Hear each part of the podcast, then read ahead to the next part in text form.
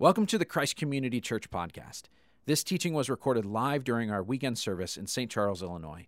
We invite you to join us in person any weekend in St. Charles, DeKalb, Aurora, or Streamwood. Learn more at ccclife.org. And now, enjoy the message.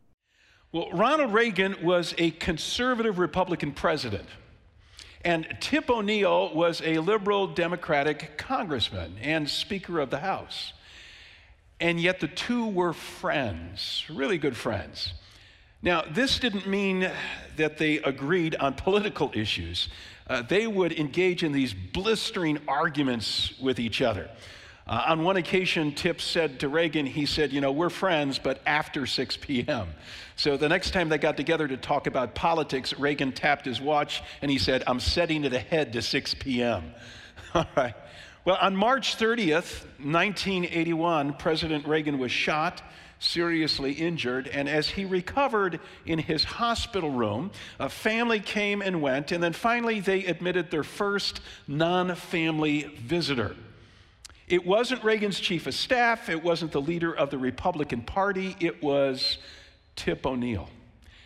And according to the story, Tip O'Neill rushed to the president's bedside. He kissed him on the forehead he dropped to his knees, grasped Reagan's hand, and the two of them recited. These political adversaries recited together the 23rd Psalm The Lord is my shepherd. And even though I walk through the valley of the shadow of death, I will fear no evil. Now, friends, can you imagine?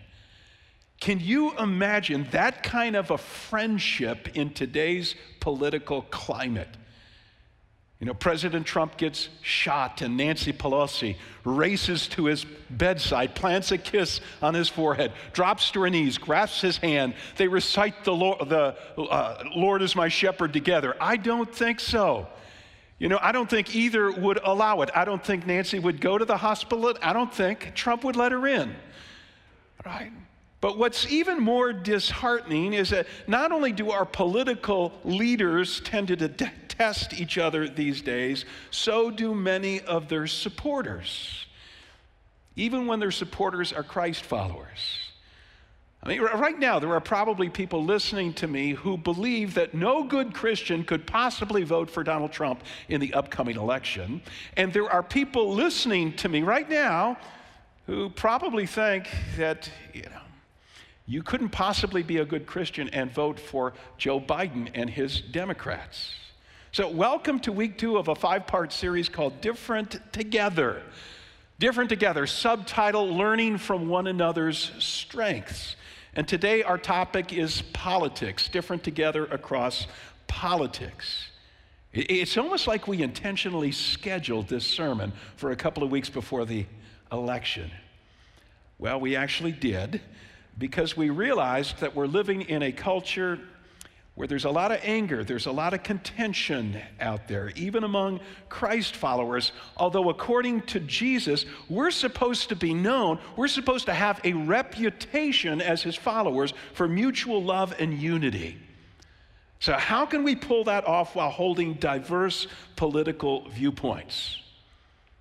Well, according to a recent study at Stanford University, they would say, well, you can't. You, you, you, you can't be different together because people hold their political views so fiercely, ain't gonna be no different together. Listen to the opening line of this article. Stanford Research says Research finds that the strength of people's attachment to their political parties surpasses affiliations with their own race religion, and other social categories. Now, just let that sink in for a moment. People's political identity is more important to them today than their race or their religion or, or just about anything else.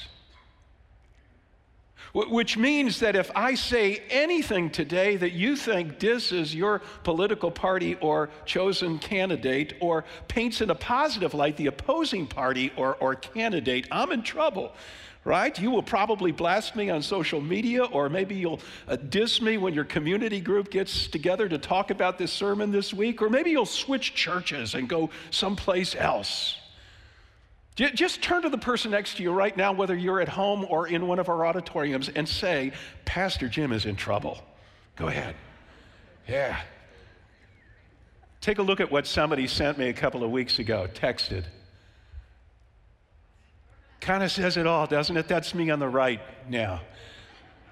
You know, after months of dealing with issues raised by COVID and racial unrest and now a political dissension.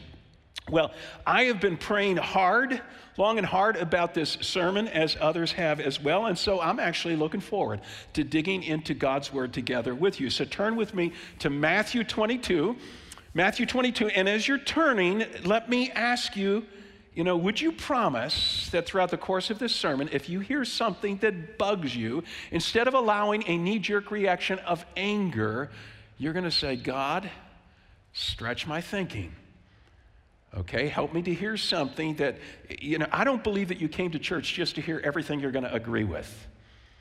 So, so let's open our hearts to what God wants to say to us. Get it?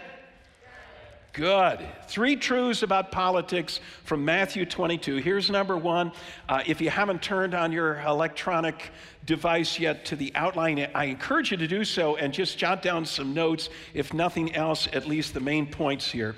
Uh, point number one about politics uh, no party gets it totally right. No party gets it totally right. Now, if your Bible's open to Matthew 22, let's begin reading at verse 15. Okay, then the Pharisees went out and they laid plans to trap him, Jesus, in his words.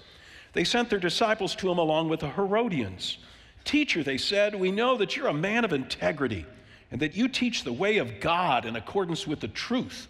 You aren't swayed by others because you know you pay no attention to who they are. Now, just an aside here, all that they just said about Jesus was totally true. But they didn't say it because they were his fans. This was flattery to build him up for the kill. Okay, verse 17. Tell us then, what's your opinion? Is it right to pay the imperial tax to Caesar or not? But Jesus, knowing their evil intent, said, You hypocrites. Why are you trying to trap me? Stop right there. This is the word of the Lord. Thanks be to God. This interaction happened toward the tail end of Jesus' ministry. So at this point in time, his enemies are trying to get rid of him. Uh, they want him killed. So they send a couple of, of groups to ply Jesus with a question, a question that is going to get him in, into trouble because there is no correct way to answer the question. The question is Is it right to pay the imperial tax to Caesar or not? Now, if Jesus says no, then word's going to get back to the uh, Roman government, the occupying Roman government, that Jesus is citing rebellion. He's going to be in deep weeds. But if Jesus says, yes, pay the tax, then he's going to lose the admiration of the local people because the common folks hate the Roman government. So Jesus is in a no win situation. But I want to set aside the trick question and I want to take a, a, look at the two groups that raise the question. Okay, group one are the, you know, the Pharisees. Verse 15, you could circle Pharisees. They're a religious party and they hate the Roman government. So they, they can't imagine how anybody could be devoted to God and support the current government. Okay, the other party you hear mentioned or see mentioned in verse 16, it's the Herodians, who got their name from King Herod, who was you know, he was their big shot. They were fans of his, and he'd been placed into power by the Roman government. He was a local ruler, placed into power by the Romans, and so the Herodians supported the Roman government. Okay, so you've got two completely different parties with two completely different views of government. Sound familiar? So today it's not Pharisees and Herodians, it's Democrats and Republicans. So which is the right party? Which is the party that Christ followers should support? Well, the New York Times asked Dr. Tim Keller to write an article for their newspaper in answer to that question. Uh, Keller, if you've never heard of him, for uh, several decades he was a pastor in New York City. He is recently retired. Brilliant man, Bible believing, Christ honoring church. He's written several New York Times bestsellers in defense of the Christian faith, and this is why the New York Times came to him and said, Hey, could you write an article for our paper about Christians and politics? And so he did. And this is the title of his article. You're going to love this. How do Christians fit into a two party system? They don't. they don't. Now, what was Keller's point? Well, he goes on to say in this article that uh, Christians get their sense of right and wrong from God's book, from Scripture. And, and so they look at political parties through the lens of the Bible. And, and they realize that as they look at the two political parties, that the parties get some things right in accord with God's word and some things wrong. And so Keller says, you know, while you can vote for a particular party, there, there's no way that you could be in 100% agreement with either political party. There's no way you could be gung ho Republican or gung ho Democrat. And then, then he says, you know, here are a couple of examples of biblical values that the Democrats own. This is what they get right. And here are a couple of examples where Republicans own biblical values. This is where they get things right. Now, I want to share those examples with you today. Here's my goal here I want you to see that the party you oppose quite possibly gets some things right according to Scripture. And so, so maybe if we understand this about each other's parties, we will be more inclined to be different together this election season. You with me? Okay, so let me start two biblical values that are often associated with the Democrats. So let's make a chart here. I'll put the Democrats on this side and the Republicans. Democrats on the left. You get it? Republicans? Okay. And two issues here, and I'm going to put down concern for the poor, and I'm going to put down immigration. Now, please understand there are more than two issues that the Democrats get right and more than two that the Republicans. These are just a couple of examples. And, and these are generalizations. So you could be a Republican and be concerned for the poor and immigration. But generally speaking, these are two issues often associated with the Democratic Party. So let's start with concern for the poor. Oh my goodness, is this a biblical value? You see it throughout Scripture. Let me give you just a couple of examples. Isaiah 58, verse 7. God says that He expects us to share your food with the hungry and to provide the poor wanderer with shelter, and when you see the naked, to clothe them. In Job 31, Job says, May God judge me May God judge me if I have denied the desires of the poor, if I've kept my bread to myself, not sharing it with the fatherless, if I've seen anyone perishing for lack of clothing or the needy without garments, and I did nothing about it. May God judge me. Matthew 25, Jesus talks about how at the end of time, he will separate people into two categories. There will be sheep and goats. What's the difference? It has everything to do, Jesus said, with whether or not you fed the hungry and clothed the naked, and you visited, you took care of the sick. So, concern for the poor is an extremely important biblical value. And Democrats seem to get that.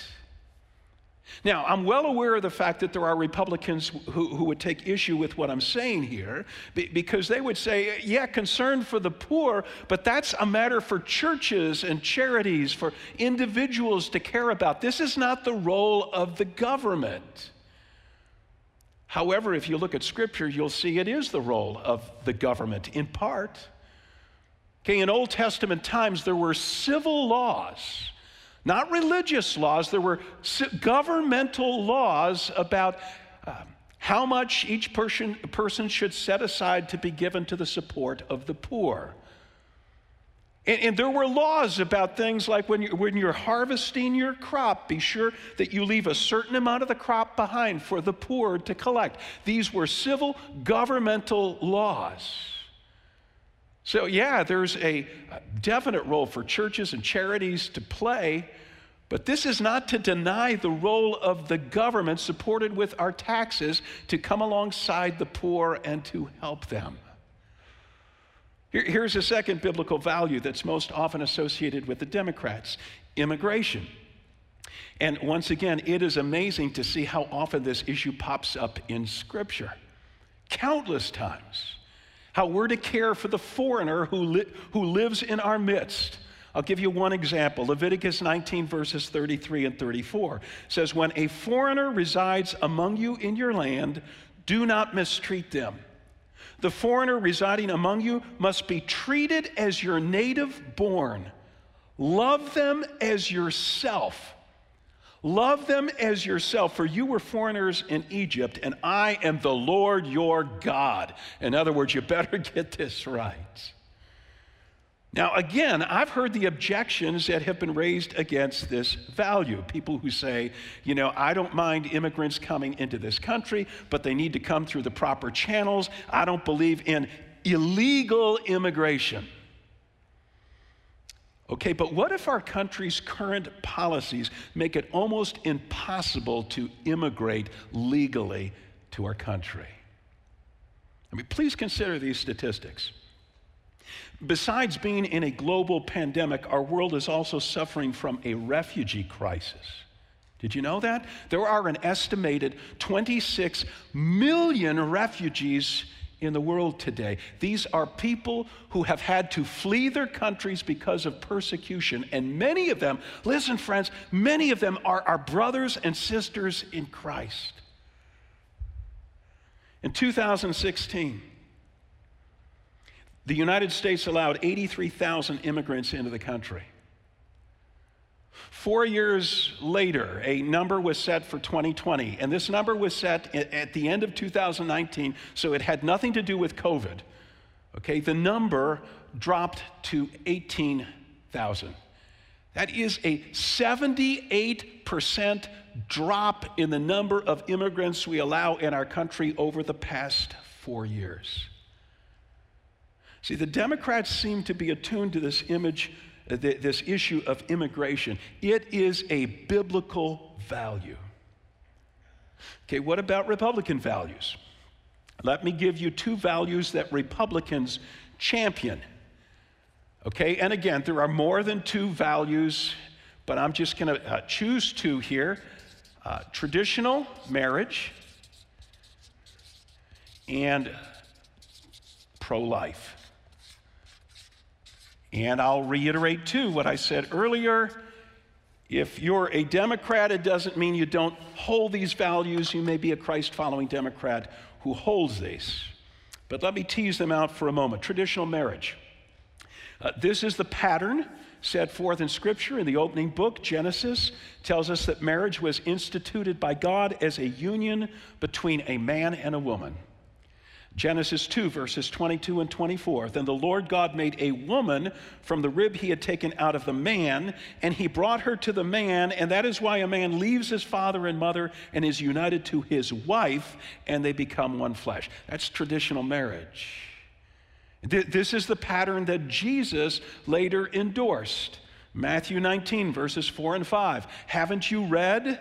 Jesus replied that at the beginning, the Creator the Creator made them male and female and said, For this reason, a man will leave his father and mother and be united to his wife, and the two will become one flesh. Republicans support the biblical notion, of two distinct uh, genders and of marriage being the union of a man and a woman. They also value pro life. Specifically, they defend the life of an unborn baby against abortion. Now, please understand, pro life is not limited to this. I hear some, sometimes critics say, well, it's nothing more than being anti abortion. Well, we're a pro life church, and for us, that means that we promote adoption and foster care. It means that, that we support uh, unwed mothers at crisis pregnancy centers. It means that we care about babies after they're born and they grow up into uh, to be young children who have needs. We want to see those needs met. But for right now, I do want to talk specifically about defending the lives of unborn babies against abortion. Okay, because scripture speaks to this. Psalm 139, verse 13, says that babies are knit together in their mother's wombs by God Himself. God, from the moment of conception, is doing His work, creating a little baby to bear His image. Proverbs 24, verse 11, gives us a mandate for protecting those lives. Rescue those being led away to death. Hold back those staggering towards slaughter. So, see, this is a justice issue. You know, we, we can't claim to care about social justice if we support the taking of innocent lives. When it comes to abortion, Republicans get this. Now, I've heard some arguments against these two values. In fact, I heard recently a so called Christian podcaster disparage these two Republican values that I've put on my chart. He called them crotch Christianity. In other words, they're nothing more than what happens at the crotch level. They're nothing more than concerned with, with sex because, you know, Christians, they're kind of prudish. And so traditional marriage, it's, you know, nothing more than who gets to have sex with whom. Pro life, it's nothing more than uh, what's to be done with the product of our sexual relationships. Crotch Christianity. I was incensed when I heard that. Really? Uh, this Christian podcaster is uh, oblivious to the fact that traditional marriage has to do with the family unit, the basic building block of society, and God's design for the family. I consider that to be pretty important. Pro life has to do with, oh my goodness, it has to do with life versus death. You don't get more important than that. So, four biblical values, just four that we chose today two Democrat, two Republican. No party gets it totally right, but both parties get some things very right when they are in sync with biblical values. So, what do we do with this? Okay, let, let me wrap up this first point. We're spending most of our time today on, the, on this first point. Let me give you four practical applications. Uh, application number one Get your values from the Bible, not from a political party. Get your values from the Bible, which means you, you got to own the biblical, biblical values you come across. It, you know, you can't pick and choose here because you belong to this party or, or that party. You can't say, well, I'm for immigration, but not for traditional marriage. Or I'm for pro life, but not for concern, governmental concern for the poor. Okay, if it's a biblical value and you're a follower of Jesus, you got to own that value. Second, vote for candidates who seem to do the best job of championing biblical values. Now, let's be frank. We wish that there were candidates out there who were 100% biblical values, right? And it's almost impossible to find either a party or a candidate who's 100% um, biblical in their values. So, what do you do? You got to see how they mix and match. You have to go with somebody who is less than the ideal, but seems to do the best job in, in your mind of mixing and matching those biblical values. And if you vote for them and they don't hold a particular biblical value, it doesn't free you up from, from just abdicating, walking, walking away from that value, you still have to own it in your life. So if they're not pro life in the sense of defending the lives of the unborn, you better be pro life still. And, and if they're not pro concern for the poor, you know, that, that doesn't excuse you. If you think they're the best candidate, but they're just kind of weak on that, that, that doesn't excuse you from not owning that value as a follower of Jesus. You with me? Third application don't diss Christ followers, fellow Christ followers, who vote for an opposing candidate based upon their best understanding of the biblical values.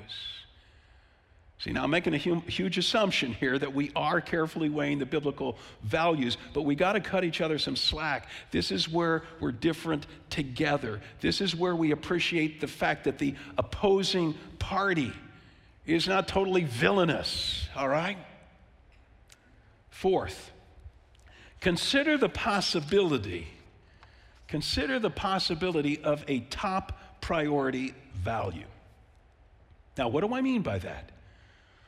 We'll take a look at these four values two Democrat, two Republican. Should any one of them be at the top of our list of concerns? Now, don't misunderstand me here. I am not saying that we should be single issue voters. I've already made the point that any biblical value needs to be on the radar of a Christ follower. They're all important. But, but I think there's a value on this list that deserves our most serious consideration that is maybe even weightier than the others on the list. And I believe that pro life is that top priority value. Now, you may disagree with me, okay, but let me challenge you to wrestle with what I'm about to say. Okay, don't, don't tune me out until you've heard these, these arguments. Here are a few reasons why I think pro life should be at the top of our values list. Number one, pro life is foundational to all the other values we've been considering here. I mean, how can we talk about concern for the poor and immigration and traditional marriage if we haven't even protected a person's right to be alive? See, this is basic. You don't get more basic than this. And I would say, yes, we need to be pro life again in the broader sense that ensures people get a good education and health care and job opportunities and a roof over their heads. But if we've denied them the right to be born, none of that other stuff matters, does it? number two, argument number two, why I think this is the, the weightiest issue on our list is that pro life is the only one of the four values we've looked at that is directly related to one of God's top 10 imperatives. I'm talking about the 10 commandments. There's only one value on this list can, that can be directly traced to one of the Ten Commandments, and that is uh, pro life. Commandment number six God prohibits the taking of innocent human life. This is serious business to God. Argument number three pro life opposes a heinous reality. And that heinous reality is that 61 million unborn babies have lost their lives since Roe v. Wade became law. I mean, you, you just, you just got to let that number sink in for a moment 61 million. Now, I hear people say things from time to time. They'll say, Well, I'm pro life in the sense that uh, I'm against the death penalty. That's what gets my pro life vote. Now, I'm not going to argue the right or the wrong of the, of the death penalty, but I'm just going to give you some raw numbers here. Uh, the last year for which we have numbers, okay, death penalty deaths, 22. Abortion deaths, 862,000. Or I'll hear somebody say, well, you know, I'm pro life in, in, in the sense that I oppose guns that people use to murder others.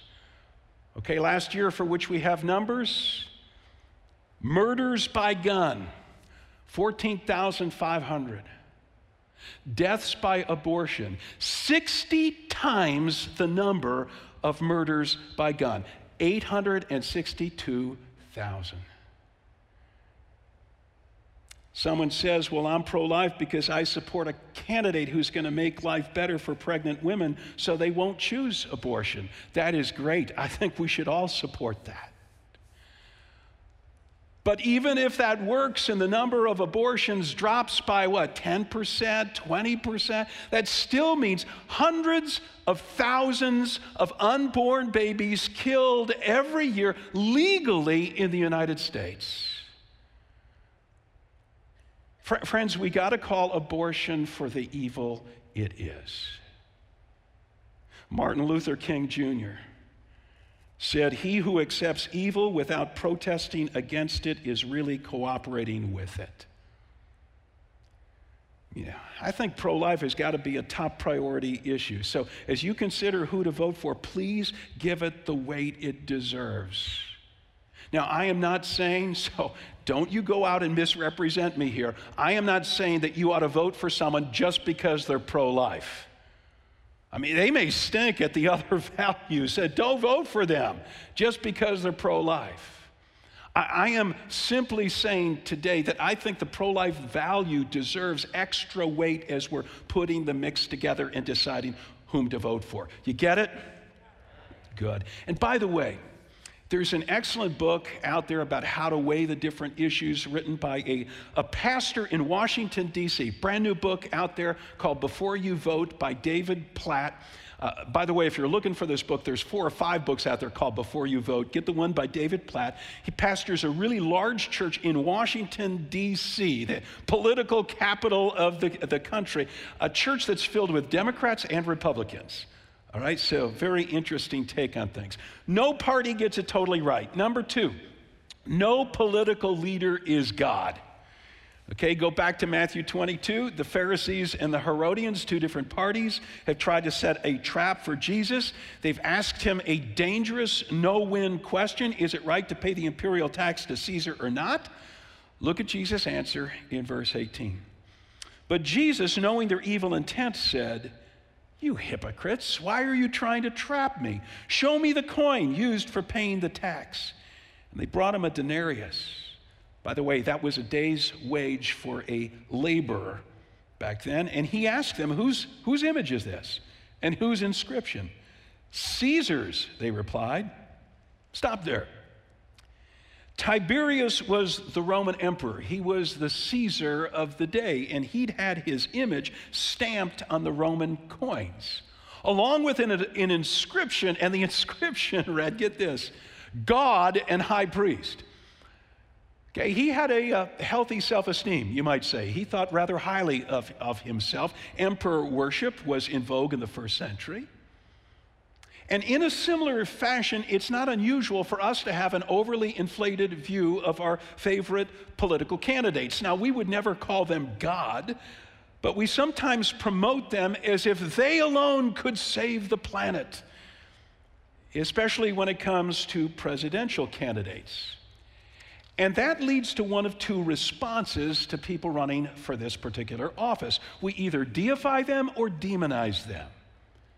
So if it's our candidate, we deify them. We champion them on social media. We get our news from whatever news source seems to favor them. We make the case that their position on the issues, you know, the only positions that will save our country from ruin. We aggrandize their strengths. We minimize, if not explain away, their flaws. And even Christ followers do this. Even Christ followers do this. Interesting study. Back in 2012, just before the 2012 election, which was Romney versus Obama, okay, a poll was taken that indicated that 70% of white evangelicals believe that character determines how well a person will govern. It's really, really important. Same survey is taken in 2016 before the national election. This time it's Trump uh, versus Clinton. 30% of white evangelicals believe that character really matters. Why the drop? I'm not going to spell it out for you, okay? But, but here's what this illustrates. When we deify our political candidate, we tend to overlook their flaws. Both parties do this. We, we put them on such a high pedestal, we can't see their, you know, their feet of clay. Yeah, this is why the Apostle Paul, this is a human tendency, by the way, and it's not just with politics. Paul writes in 1 Corinthians 3, verse 21, to people in the church about church leaders, he said, No more boasting about human leaders. Okay, no more I'm for this guy and I'm for that guy. He said, no more of that, Paul said. So we either deify our candidate or we demonize the opposing candidate. Quick survey here. How many of you have read or heard something terrible that's been said about Donald Trump? Come on, every hand. Okay, next question. How many of you have read or heard something terrible that's been said about Joe Biden? Okay, every hand, even if you're watching at home right now. Okay, next question. Don't raise your hand. But here's the question How many of you have said something nasty about either political candidate? Okay, how many of you have passed on some uh, cartoon that's snarky about Donald Trump or snarky about Joe Biden? How many of you have delighted in a podcast that mocks these candidates? How many of you disdain Joe or disdain Donald? So, what's the Christ followers' response, re- response supposed to be to our political leaders? Paul tells us in 1 Timothy chapter 2, he says we ought to pray for them, not disdain them, pray for them. 1 Peter 2, verses 1 and 2. I urge then, first of all, that petitions, prayers, intercession, and thanksgiving be made for all people, especially for kings and those in authority. The Apostle Peter told Christ's followers, 1 Peter 2, verse 17, that they should honor the emperor, which was a pretty amazing directive given the fact that Nero was the emperor. Crazy Nero was the emperor at the time. And Peter says, Honor Nero. Let, let, let me sum up the second main point that no political leader is God. You know, we need to keep our political leaders in proper perspective, neither deify them nor demonize them. They all have feet of clay. Every last one of them will come and go. They, they will all fail to change things in a permanent way. But we Christ followers, we serve a king who is absolutely righteous and all powerful and eternal. So let's keep our eyes on Jesus. Let's put our trust in Jesus, not in the next president. Historians tell us that in the first century, the common greeting on the street was Caesar is Lord. So you'd greet someone, Caesar is Lord, and they would respond, Yes, Caesar is Lord until you ran across one of those Christ followers and you would say, Caesar is Lord, and they would say, Nope, Jesus is Lord. Yes, Jesus is Lord. Say it with me. Come on. Jesus is Lord. Yes, He is. Here's a third takeaway from Matthew 22 about politics no earthly kingdom matters most no earthly kingdom matters most. Back to Matthew 22, one last time. Jesus has been asked the question Is it right to pay the imperial tax to Caesar or not? He asks for a Roman coin with Tiberius's picture on it. Holding it up, Jesus says, middle of verse 21, Then he said to them, So give back to Caesar what's Caesar's, give to God what's God's. And when they heard this, they were amazed. And so they left him and went away. Now, let me try and paraphrase Jesus' statement here. He says, You guys are all worked up about a tax. It's got nothing to do with anything more than a little bit of money. And it's going to support a kingdom that is here today and is gone tomorrow. But what you owe God is everything. And his kingdom is both now and eternal. Let, let, me say to you this election season, friends, do not get caught in the thick of thin things. Do not get caught in the thick of thin things. Several decades ago, David Brinkley was a popular newscaster. I recently read his memoir. And in his memoir, he tells a story how back in the 1950s, he hosted a radio show called America United. And every week, they would discuss a contentious issue. He would bring on four experts someone from government, someone from business, someone from labor, someone from agriculture. And the goal was to uh, debate this issue until they could come up with a unified conclusion. So he says, one, one week the issue was, and I'm not making this up, the issue, the hot issue was the color of butter. See, at this, at this point in time, there was a bill before Congress. They, they were considering whether or not to allow margarine fake butter companies to supply yellow pow- powder along with their product because back in the day, margarine came as a white unseemly, gross looking block. And so they wanted to give you a pack of yellow powder to mix in with it. And the farmers were saying, No way, you want yellow butter? Get it from the cow. Okay? And so this was a hotly debated issue. And Brinkley concludes his story by saying it's amazing what people were outraged over back then the color of butter. And then he adds, Many of our current outrages will one day seem as foolish. Listen, friends, we make a big deal out of political issues. You know, some of them are, are important, but none of them hold a candle to Jesus Christ and his eternal kingdom.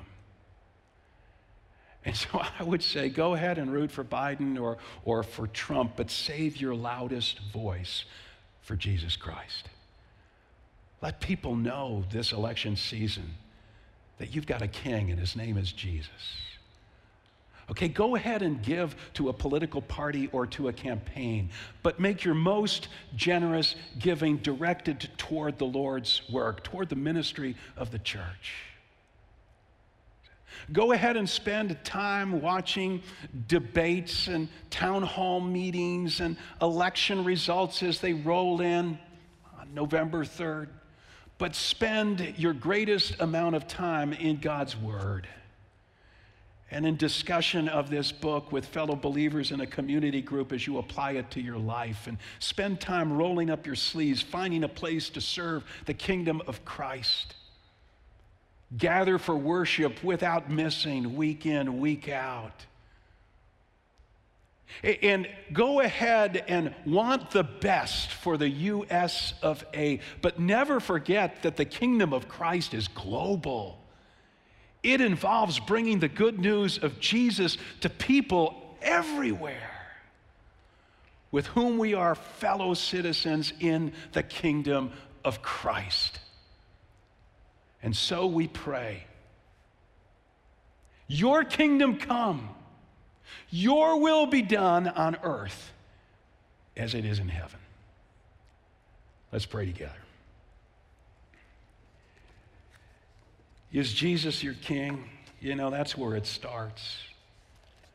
Have you ever surrendered your life to Jesus as king? If you never have, you can do it right now. You can say, Jesus, I am sorry for my sins, for my waywardness. I've not chosen to follow you. I've put other things as priorities in my life. And today I repent of that. I turn my back on that and I turn to you. Sorry. Hmm. Then you say, Jesus, thank you for what you did on the cross.